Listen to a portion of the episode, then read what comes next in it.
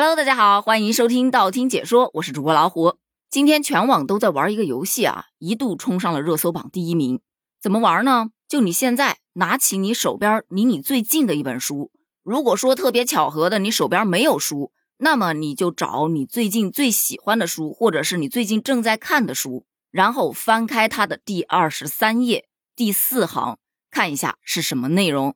有的同学打开的是儿童故事，有的呢打开的是论文，有的是小说，有的是名著，甚至还有的打开的是数学练习册。所以有的同学是打开之后看了立马关上了，但有的同学打开之后觉得挺有意思，于是顺着往下读。为什么会有这样的一个游戏呢？为什么非得是第23页第4行呢？因为今天是4月23日啊，是一个非常非常特别的日子，那就是世界读书日。这是一个全球性的文化类的节日，主要的节日意义就是去推动更多的人去阅读、去写作。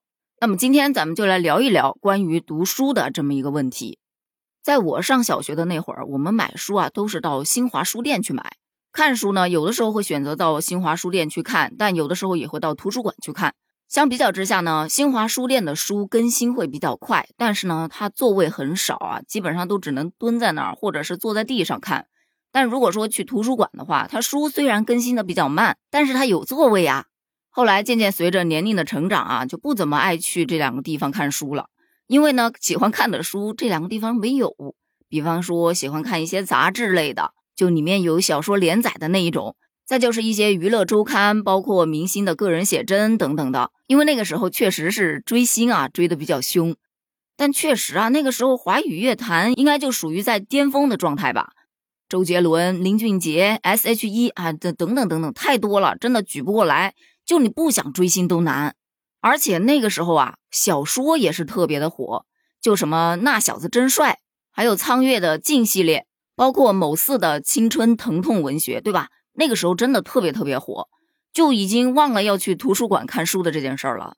这个情况一直到上大学的时候才稍微的缓解了一下，因为我们学校啊有个很大的图书馆，我们宿舍的呀，或者是我们班上的一些同学呀，经常会约着一起到图书馆去温书，然后时不时呢就找两本自己喜欢的书看一看。有特别喜欢的书的时候，我们会在当当网去购买。所以我最开始接触网购的时候就是去买书。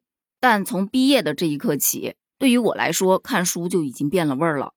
因为在上学期间还没有步入到社会之前，我一般去图书馆看书或者是自己买的书都是自己喜欢的，或者看起来会让人觉得很轻松的书。但是上班之后看的那些书基本上都是跟自己工作相关的，要不就是跟自己的专业强相关的，要不就是沟通心理学。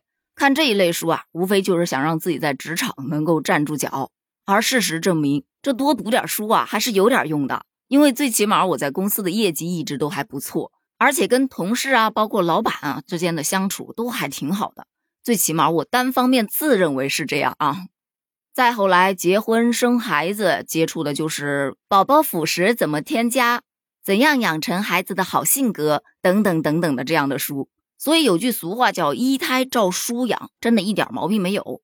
二胎啊照猪养也是没有一点毛病，因为有了生一胎的那个经验啊，养二胎的时候那基本就没有看过什么书。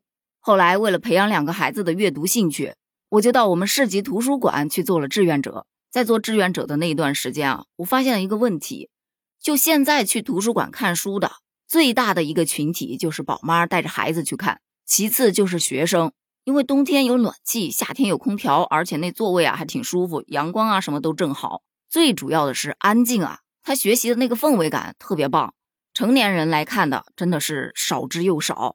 抛开疫情的原因不说，你就单说手机带来的影响。现在手机上面你想获取什么样的知识没有啊？这短视频刷起来又快速，知识点又密集，恰好就适应了现在的快节奏生活。而且现在啊，从以前的单纯的看书，也就是纸质书啊，再到后来的看数字书，也就是直接在网上看，到现在的听书，对吧？人们阅读的习惯，包括这个方式，都产生了一些变化。再加上工作很忙，没有时间，生活不易，没有心情，坚持太难，没有毅力，等等等等的原因，让越来越多的人消减了对阅读的热情。但这并不是全部。因为还是有很多很多的阅读爱好者，他们在抱起一本书的时候能够得到心灵的放松，甚至能够在阅读中遇见一个更好的自己。